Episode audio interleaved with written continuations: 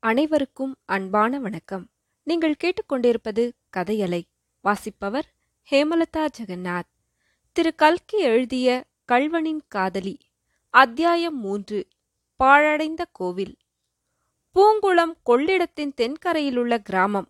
ஊருக்கு வடக்கே போகும் குறுக்கலான வண்டிப்பாதை வழியாக கொஞ்ச தூரம் போனோமானால் ராஜன் வாய்க்கால் எதிர்ப்படும். சாகுபடி காலத்தில் இந்த வாய்க்காலில் ஒரு ஆழ்மட்டத்திற்கு மேல் ஜலம் அதிக விரைவாக போய்க் கொண்டிருக்கும். மூங்கில் பாலத்தின் வழியாக ராஜன் வாய்க்காலை தாண்டி அப்பால் சென்றால் கொள்ளிடத்தின் லயன் கரையை அடையலாம்.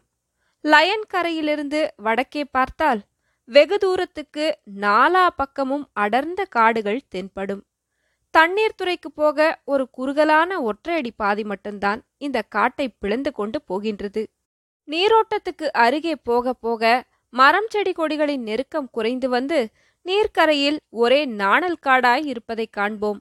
அந்த பிரதேசத்தில் லயன் கரைக்கும் நதியில் நீரோடும் இடத்துக்கும் வெகு தூரம் இருக்கிறது. சில இடங்களில் இரண்டு பர்லாங் தூரம் கூட இருக்கும். கிழக்கேயும் மேற்கேயும் பல மைல் தூரத்துக்கு அடர்த்தியான காடுதான். பல்வேறு காட்டு மரங்களும் முச்செடிகளும் கொடிகளும் செறிந்து வளர்ந்து மனிதர்கள் அந்த காட்டிற்குள் நுழைவது அசாத்தியமென்றே தோன்றும். ஆனால் கொள்ளிடக்கரையிலே பிறந்து வளர்ந்தவர்களுக்கு அந்த காட்டுக்குள் பிரவேசிப்பது மிகவும் சகஜமான காரியமாய் இருக்க வேண்டும். இல்லாவிட்டால் அதோ அந்த இளநங்கை அவ்வளவு லாவகமாக அந்த செடி கொடிகளை விலக்கிக் கொண்டு செல்கிறாளே அது எப்படி சாத்தியம்?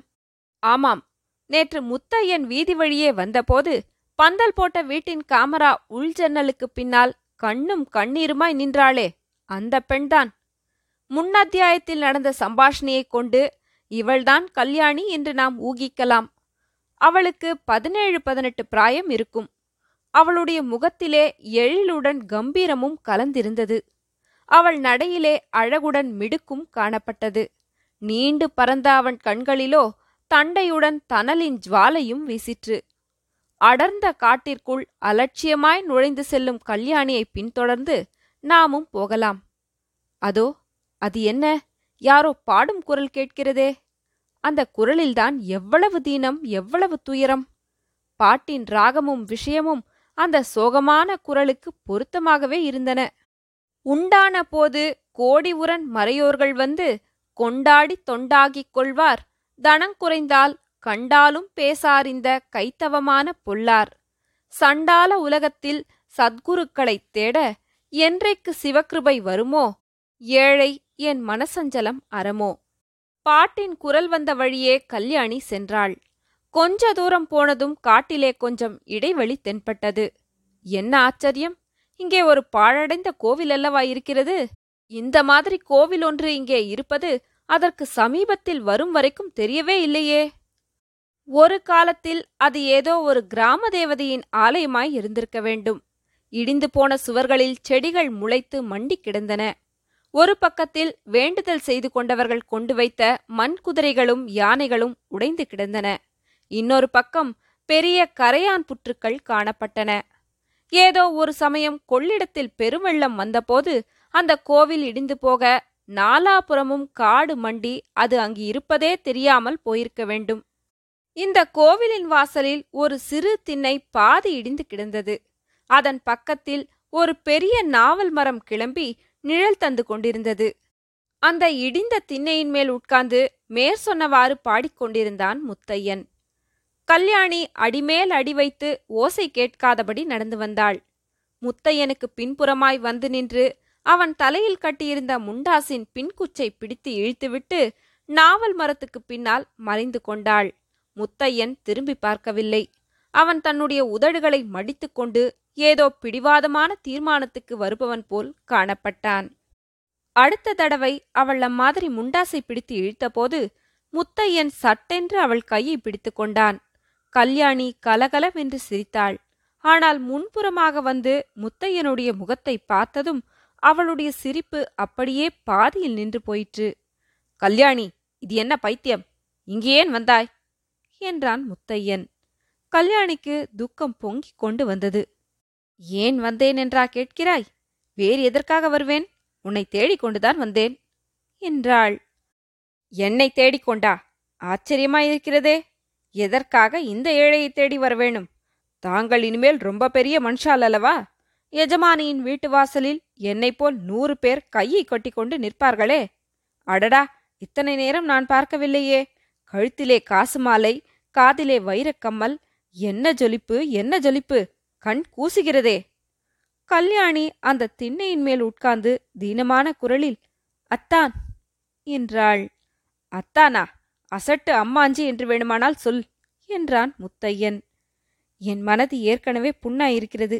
அதிலே நீ முள்ளை எடுத்து குத்துவது போல் பேசுகிறாய் என்று கூறியபோது கல்யாணியின் கண்களில் நீர் ததும்பிற்று. முத்தையன் பதில் ஒன்றும் கூறவில்லை. தரையை பார்த்து கொண்டு மௌனமாய் நின்றான்.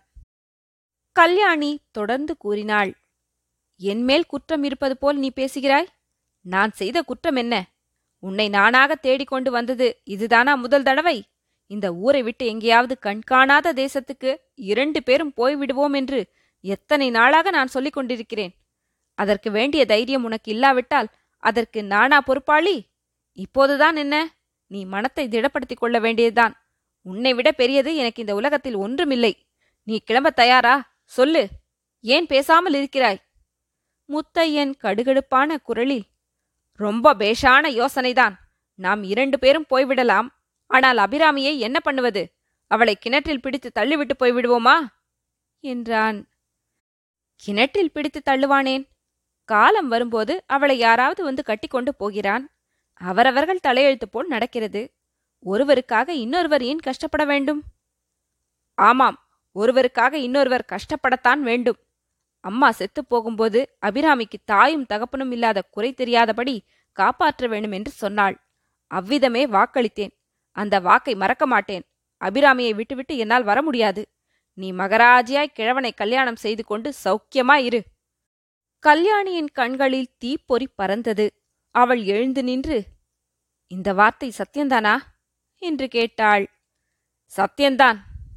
அப்படியே ஆகட்டும். நான் கிழவனையே கல்யாணம் செய்து கொள்கிறேன். உன்னை போன்ற கோழையைக் காட்டிலும் தலை நரைத்த கிழவன் எவ்வளவோ மேல் என்று சொல்லிவிட்டு கல்யாணி விரைந்து நடந்தாள். அளவற்ற ஆத்திரத்தாலும் துக்கத்தினாலும் அவளுடைய கண்களிலிருந்து ஜலம் பெருகி வழிந்தது. அதை காட்டிக்கொள்ள விரும்பாததினால்தானோ என்னமோ அவள் திரும்பியே பார்க்கவில்லை. முத்தையன் கல்யாணியை பின்பற்றி ஐந்தாறு அடி சென்றான். மறுபடி பல்லை கடித்துக்கொண்டு திரும்பி வந்து அந்த இடிந்த கோவிலின் திண்ணையில் தொப்பென்று உட்கார்ந்தான். மனிதர்களுடைய இதயந்தான் என்ன ஆச்சரியமான இயல்புடையது. யாரிடத்திலே நம்முடைய அன்புக்கு கங்கு கரையில்லையோ அவர் மேலேதான் நமக்கு கோபமும் அளவு கடந்து பொங்குகிறது.